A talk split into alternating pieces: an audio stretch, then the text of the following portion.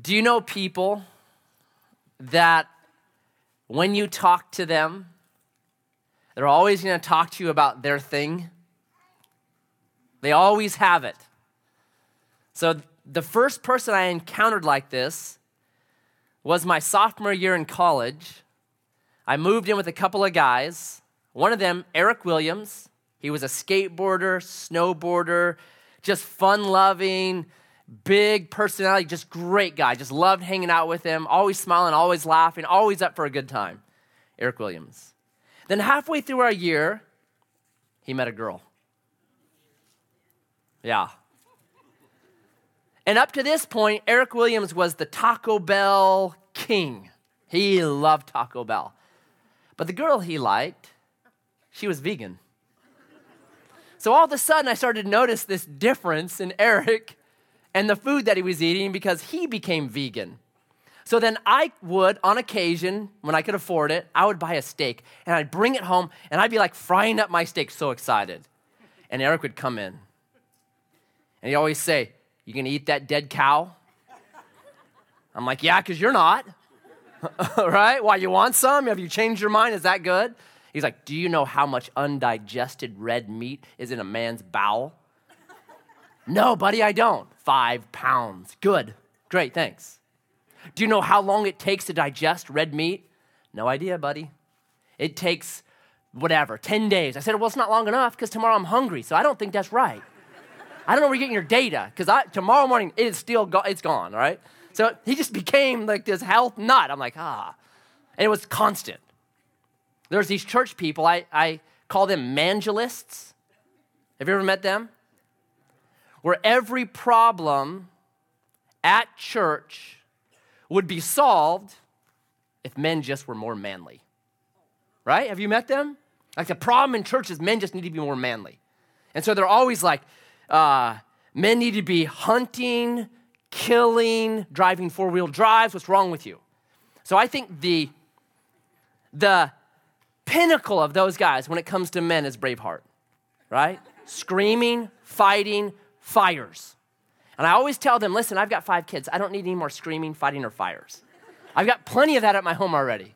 But they're always like, when I talk to them, I know within five minutes, we'll get to the evangelist talk. Or political people, where you know every time you talk to them, it's going to be something. You're like, oh, again, right? But here's what it tells me. It tells me what really matters to that person. This topic, this thing, this really matters because they're giving it the most space. I think God's word is very similar to that. That you can see what really matters to God by seeing the amount of space given when the Bible is written out on scrolls that were really expensive. You only put what was important on a scroll. So with that in mind, look at Genesis chapter one. We're studying through Genesis. Genesis one is the creation of the world. It's the seven days that divide the church, divide our world, don't they? Everyone has a different take on Genesis. All these debates, all this, books after book after book is written on this one chapter. How many verses are in Genesis chapter one? thirty-one. Turn with me to our chapter today. Chapter twenty-four. Let me read a bit so you know what we're talking about, and then look how much space is devoted to this topic. Verse one, chapter twenty-four.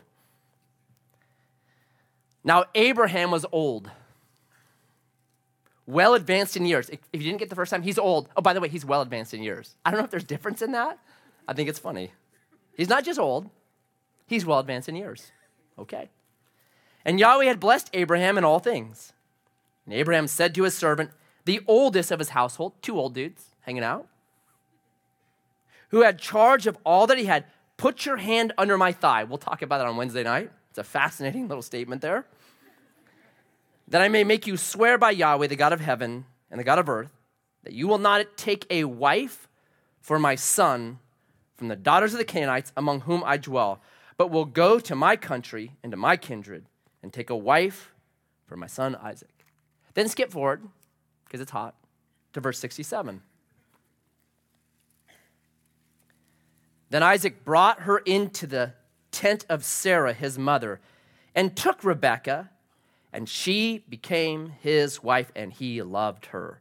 So Isaac was comforted after his mother's death. What's the subject of chapter twenty-four? Finding a wife for Isaac. How many verses are given? The entire chapter, the longest chapter in Genesis, is all about one thing: finding the right mate, the right match. thirty-one chapters, or thirty-one verses, I should say, for creation that we get all confused about, and then God gives sixty-seven for finding the right person. Do you know why that is?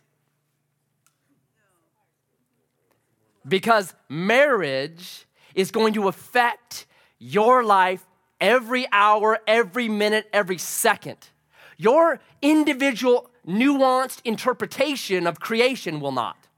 Once you get that God is creator of everything, the rest is just discussion. So God gives this massive chapter to finding the right kind of person to get married to, because it's going to affect your every single day. So listen, if you are planning on getting married, if you have children that eventually will get married, if you want to help other people that are looking for the right person, pay attention to this message. Because I think in here you can start gleaning some wisdom that helps you and me make good decisions to help people, or make your own decisions to find the right kind of person to marry. Now, Wednesday, I'll talk about how there's a danger in what I'm doing right now because, well, that'll be Wednesday. But there is a danger to it, but I think there's wisdom, that you can glean wisdom. I'm not saying this is the only way, but I'm thinking this is a way, and it's really, really smart. So I've made the whole message around the word match, an acronym, M A T C H. You want to find a good match? Pay attention to these five things. Number one is the M, and the M stands for this: make the gospel your priority. Look at Abraham in verse three. He says this. It's the first thing he says to this servant. This is his number one criteria. This is it. Swear by Yahweh, the God of heaven and the God of earth, that you will not take a wife for my son from the daughters of the Canaanites. Number one, he's saying this: I don't want my son marrying a Canaanite. Now, this has nothing to do with the ethnic group, the Canaanites. It has everything to do with the religion of the Canaanites. Because the Canaanites at this time, if you study history, had a very different worldview when it came to God. They thought God was angry and ready to crush people. And because of that anger, they would offer sacrifices, including their firstborn child, to their gods that they believed in. Abraham believed in Yahweh, who is good and who is generous. Well, that debate there is going to greatly change a marriage. So Abraham, number one, says, make sure and find someone who is of the same mindset when it comes to God for my son Isaac. The New Testament puts it like this. It says, don't be unequally yoked with unbelievers. If you're a believer in Jesus, make sure you look for someone who's a believer in Jesus to get married to.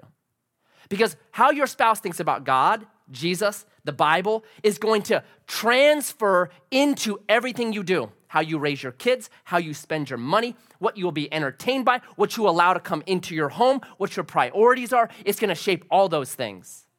So make sure you're on the same page when it comes to who you begin to look for. Make the gospel a priority. And I'm going to warn the ladies in here, and here's why.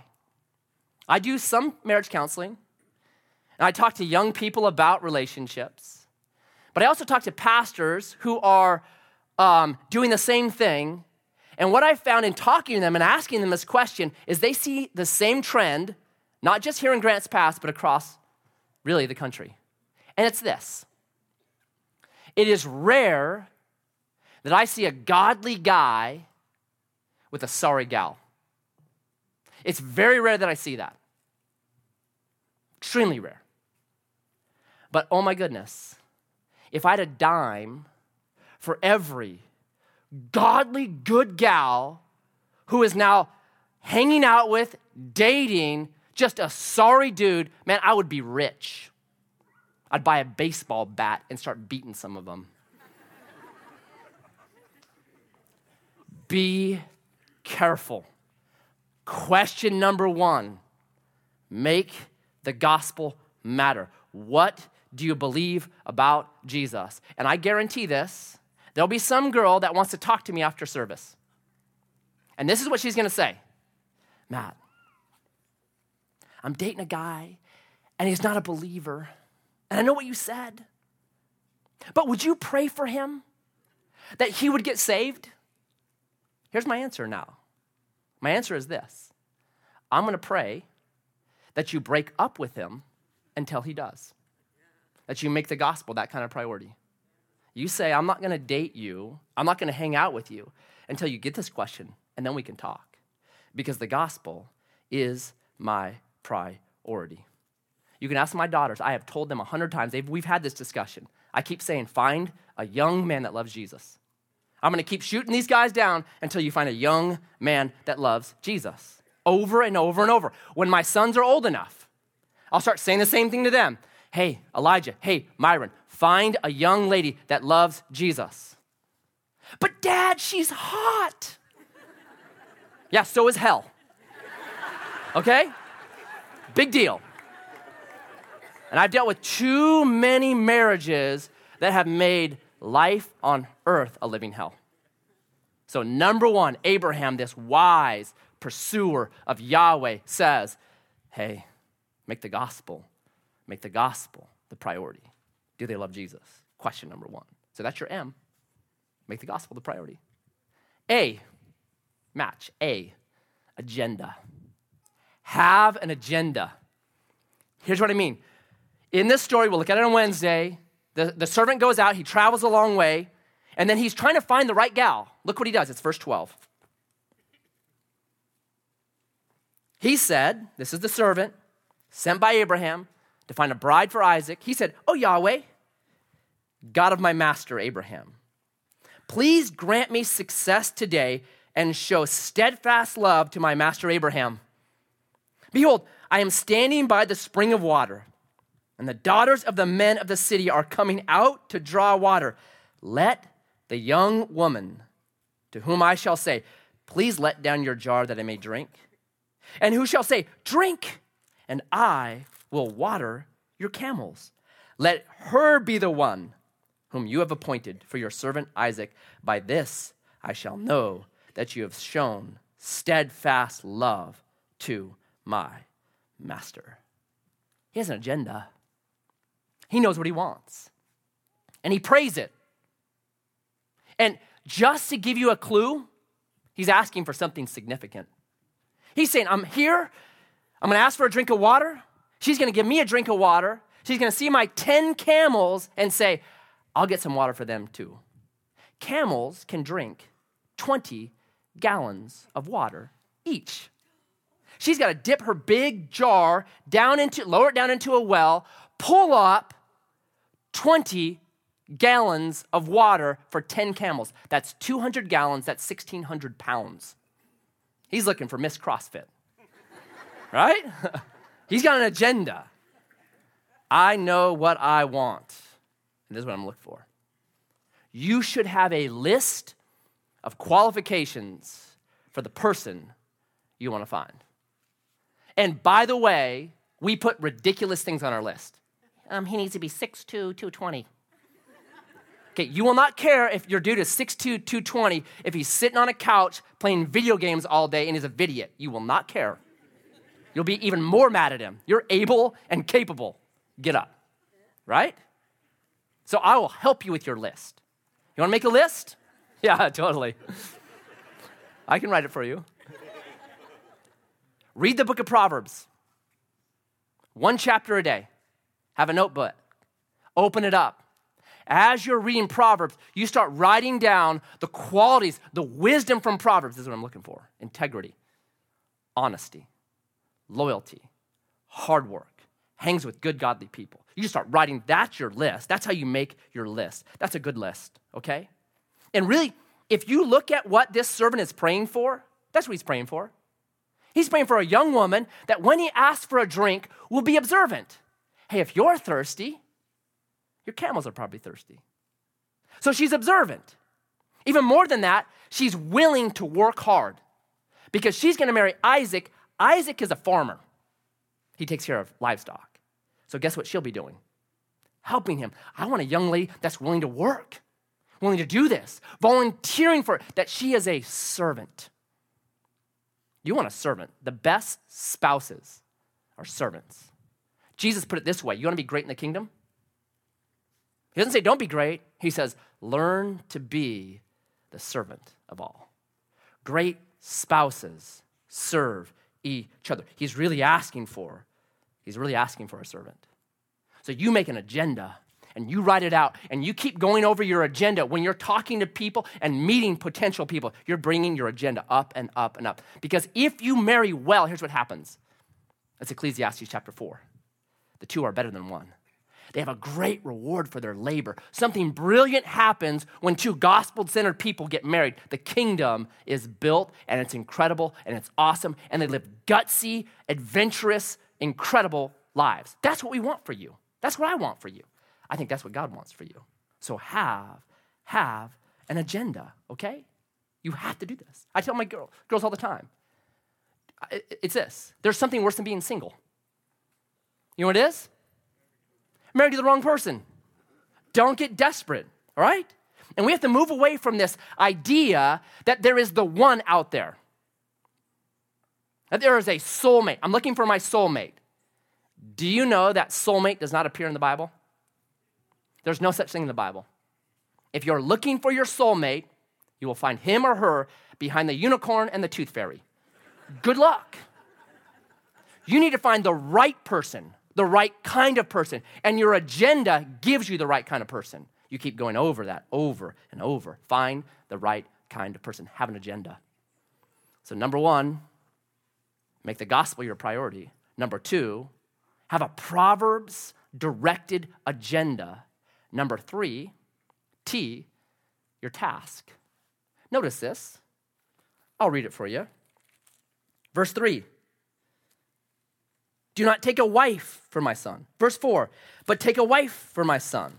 Verse seven, wife. Verse thirty-seven, wife. Verse thirty-eight, wife. Verse forty, wife. Verse fifty-one, wife. Verse sixty-seven, wife. What's the task? Find a wife, not a girlfriend.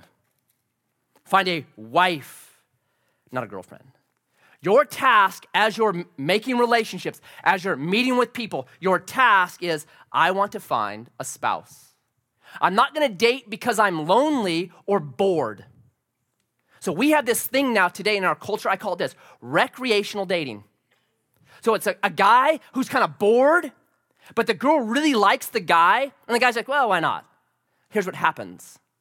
When the guy decides, I'm done with that, the girl's heart is broken because she's more vested in it. Or the opposite. You know, a guy really likes a girl. She can kind of care less about him. Hey, why not? I'll recreational date this guy. And when it breaks, his heart is broken. You're hurting someone when you do that. We don't date because we're bored or lonely. We're looking for a spouse. And the moment you know that person is not the one you can marry, you break it off to protect them as kindly as you can. But you don't want to get any more deeply in it because someone gets hurt really bad. Well, Matt, should we court then instead? Are you against dating? Should we court? I don't know. I mean, honestly, I used to think courting was it. Now I'm just not sure. I think, personally, they're both kind of weird. That, that dating is two idiots together, and courting is six idiots together. I mean, I don't know. I mean, figure it out. You got to walk this thing out, pray it out. You know, what, what, what, what's your kid like? All those kind of things, no doubt. But I'm not sure. But I know this, the task is you're looking for a spouse. So when I'm talking to a young couple that's together, my first question to that guy or that girl is this. Is he, is she marryable? Would you see yourself married to them? Well, I don't think so. Then get out of it. Yeah, I think he's okay. Then keep trying to evaluate, go back to your agenda, keep doing that. So Charity, man, I, I, we're not the model of marriage, my wife and I, but I knew within fifteen minutes I'd marry her. Probably fifteen seconds if I'm honest. Please, God, right? So the whole time I'm like, oh, I'll marry her, begging God. So your task when you're walking this out is not because you're bored or lonely. Your task is, I'm looking for I'm looking for the right match. That's what I'm doing. So number one, make the gospel M. Make the gospel your priority. Number two, have an agenda. Know what you're looking for. And then number three, your task is a spouse, not recreational dating. Number four, changeable. Be changeable. If you look at verse fifty-one, it says this. It appears that the marriage is good. So that servants now kind of work through this process. We'll look at that on Wednesday. But it worked through this process. And then he says this. I'll go back to verse fifty. Then Laban, the brother, and Bethuel, the dad, answered and said, the thing has come from Yahweh. We cannot speak to you, bad or good. Behold, Rebekah is before you. Take her and go, and let her be the wife of your master's son, as Yahweh has spoken. Okay, it's a done deal. If you keep reading, all of a sudden, some time goes by, and then there's more questions. Hey, we're not sure. We're not sure if we should do this. So then the question is asked again. It's verse fifty-eight. And they called Rebekah and said to her, will you go with this man? And she said, I will go. There's a pliability to this relationship. Is it right? Yeah, it seems right. Well, let, let's reevaluate. We have some more information now. What do you think now? Oh, okay, and they're constantly being changeable, okay? I think that's really important. And I talk to and counsel people that sometimes are way in. They're engaged. Maybe they've got wedding plans. Maybe invitations are out. At that point, they're going, I don't know. I'm having doubts now. But Matt, I've sent out the invitations. Matt, it's embarrassing. Oh, man. Be changeable. Be like Sarah Cummings. Did you read about her? Uh, less than a month ago. She had this big wedding planned. She broke it off one week before. Invitations were out. They had made a reservation at the Ritz for thirty thousand dollars, and it was non-refundable, right? She broke it off. You know what she did with that big dinner? She threw a party for the homeless in her city. Gave them suits, invited them in, threw a party for them. She did say in the article that her fiancé had paid for it all, which is, hell hath no fury like a woman scorned, man. All right. The homeless are eating that food, all right? I love that. That's the way we gotta be. That's it. To, to the last moment, right? Because you do not, listen to me, you do not marry the person you date. Do you know that? You do not marry the person you date. That guy is on his best behavior. It's what I call the Facebook time, where you're posting the best pictures, you're putting forward the best things. You're not saying, hey, by the way, I was fired from my last job for sexual harassment. You're not putting that information out. So you gotta be changeable. You gotta walk this thing out, going back to your agenda, going, checking it over, talking to people, really, really, really looking into that person. And I'll be honest with you, thirty thousand dollars is cheap. It's cheap. Talk to people that have gone through a divorce. Just the emotional damage, the financial cost, it, that's cheap. You get out of it the moment you know that person does not match up. So you be changeable, see. Then lastly, the H, help. Get help. How many people are involved in getting a wife for Isaac? It starts out with dad, right? Dad helps get a spouse for his kid. Heverly's. Dad helped get a spouse.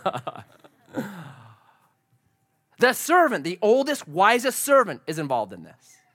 Laban is involved in it. Bethuel is involved in it. There's a group of people that are helping this marriage because marriage is going to be the number two biggest decision you make. After you decide who Jesus is and what that means, the next biggest decision in your life that will impact you, the longest chapter in Genesis is marriage. Get help. You should want some help. Talk to everyone. I'm dead serious. I tell people, talk to his ex-girlfriends.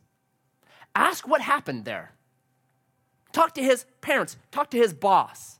Tell him you're going to do it. Hey, you know, I think this is heading in the right direction, but I, I want to keep being open to direction. Do you mind if I talk? And if he does mind, he's hiding something. You get as much help as you possibly can. Get help staying pure. Get help staying pure. This is where courting does have an advantage. But I'll tell you this, I'll give you a little hint. If you want to stay pure, don't go rent a movie at ten thirty at night and turn off the lights and start cuddling on the couch, because one thing leads to another, right? Well, Matt, how do I get to know him? Go to the Dutch house. One thing does not lead to another there. Someone will stop it, right? Someone should, someone better stop it. That's what you do. You put protection around yourself, because if they're the one for you, there's going to be an incredible attraction, right? I got engaged to Charity, and then I moved to Vanuatu, eight thousand miles away on an island, because I needed protection. And there were times I would talk to her on the phone on Fridays, and I would hang up the phone, and I'd be like, I think I can swim eight thousand miles. I'm going to try, right? So you put protection around yourself to stay pure. Oh, Matt, what's the big deal? Come on. I know he's the one. We're going to get married anyways. Why can't we have sex? I'll tell you why. Number one, people have broken off relationships the day before a wedding. You, you don't know until you're married. You get married and then you celebrate. That's the Bible way. Get married and then you celebrate. Here is the underlying reason why. When a man goes physical in a relationship, that's all he thinks about. That's a man's brain. When a man goes physical in a relationship, that's all he thinks about.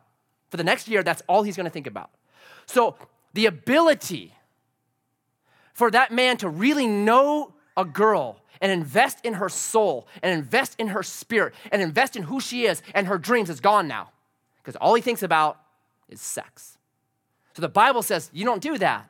You wait and you know each other intimately, so that when you get married, you launch out of that wedding. You launch out of that time. You're not struggling like so often happens to couples, because they haven't really invested in, in each other's souls and their spirits. They don't really know each other. It's just physical. That's why. So get help on that. Then lastly, get help on this. Come into a relationship full. Don't come into a relationship empty and needy. What do I mean? You can look at this text, it's awesome. It's John chapter four. Jesus comes to this woman at a well, says, hey, can I get a drink of water? And the woman's like shocked by that, because Jews and Samaritans didn't get along at that time. But Jesus doesn't have those distinctions. And so she's like, well, you know, why are you asking me? And then Jesus says, well, if you knew who I am, you would ask me for a drink, and I would give you water that you would never thirst again. And she's like, whoa, please give me some of that water so I don't have to keep coming to this well that's just exhausting me. And Jesus says, okay, fine, go call your husband. And she answers, I don't have a husband. And Jesus says, that's right, because you've had five husbands, and the man you're now living with is not your husband. What was that lady's problem? She had an emptiness in her. She had a man problem. Five husbands two thousand years ago in Israel would be like fifty husbands today. I mean, this is, it's just unbelievable. Here's what she was doing. She thought, this guy, this man will satisfy me. This thirst I have, this angst I have, this desperation I have, he'll satisfy me. And, and she gets married. And then guess what happens? He does not satisfy her. So then she says, okay, fine, I'm done with you. It's, it's got to be a different man. Because if you're looking at a man to make you satisfied and he doesn't, what's the problem? The man.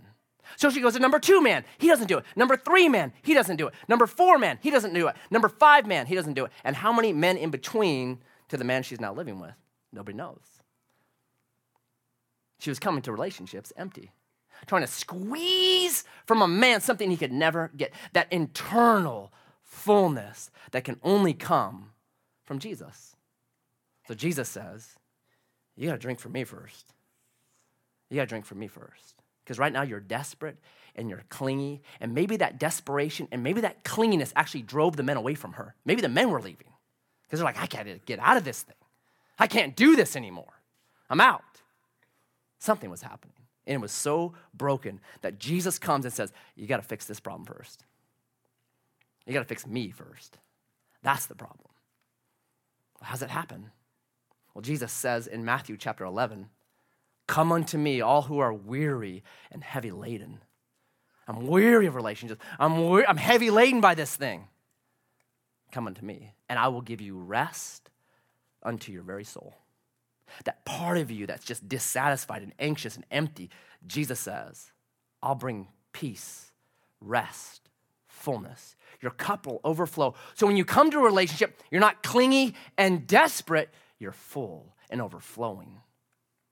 And young ladies, I'm going to tell you, there's nothing more attractive than a young lady who's full. A young lady who knows what she's about. A young lady that understands the gospel. There's nothing more attractive than that. So I tell young people to make it real simple for them. You chase Jesus as hard as you can. And when you're chasing Jesus as hard as you can, look around. And whoever's with you, marry one of those guys. That's what you do. You go on the mission field. You volunteer at the pregnancy care center. You're just chasing Jesus. And whoever can keep up with you, man, that's the person that you marry. And it'll be a marriage made in heaven, a match. So make the gospel a priority. Have an agenda. Have an agenda. Don't recreational date. Your task is a spouse. You're changeable the whole time. You're getting help on it. And watch and see the wisdom that comes from that. And if you're here today, and maybe your problem is you feel like the woman at the well. I have a dissatisfaction. I'm empty. That's my problem. Jesus makes the same offer to you today. Come and drink of me.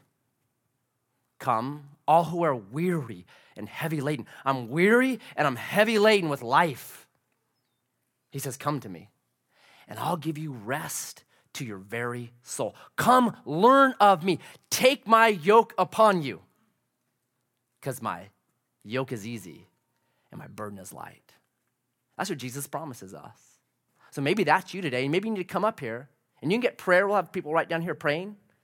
But maybe you need to be baptized. Because baptism is this. Baptism is really saying, I want to be filled with Jesus. We're saved by grace, no doubt. Baptism does not save you. But baptism is commanded in the Bible. It's a way of just saying, I completely surrender to you, Jesus.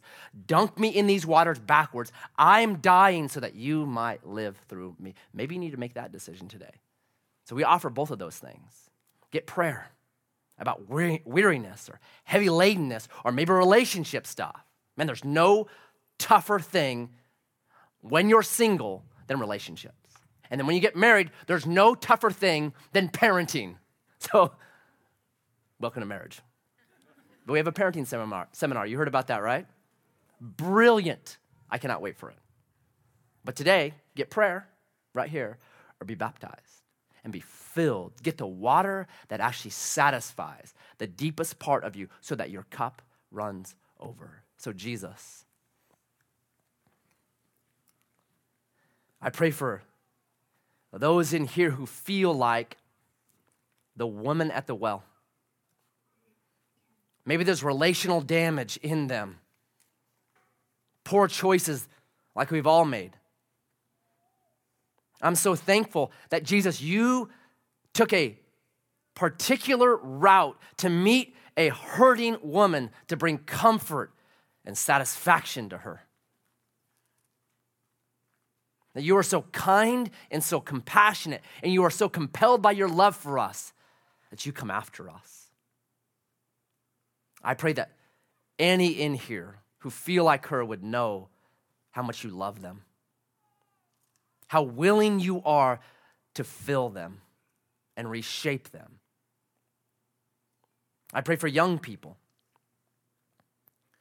who are making decisions that will affect the rest of their lives. I pray that the gospel would be being a priority. I pray that they would have agendas, that their task would be for a spouse, that they'd be changeable and moldable, and that they would get help in this process.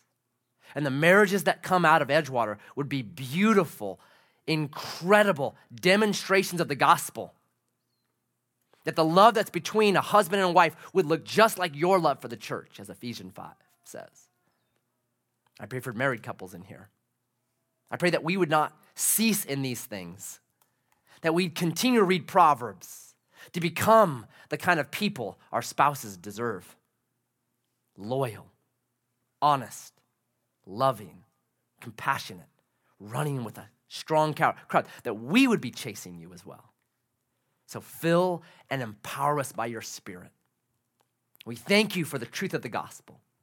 And now we pray that we would partner with those truths and run hard after you this week. And that you would bring rest to our souls. And that we'd take your yoke and your burden. And it would be a beautiful, incredible quest, gutsy and alive. So go with us, I pray. And I ask this in your name. Amen. God bless you guys.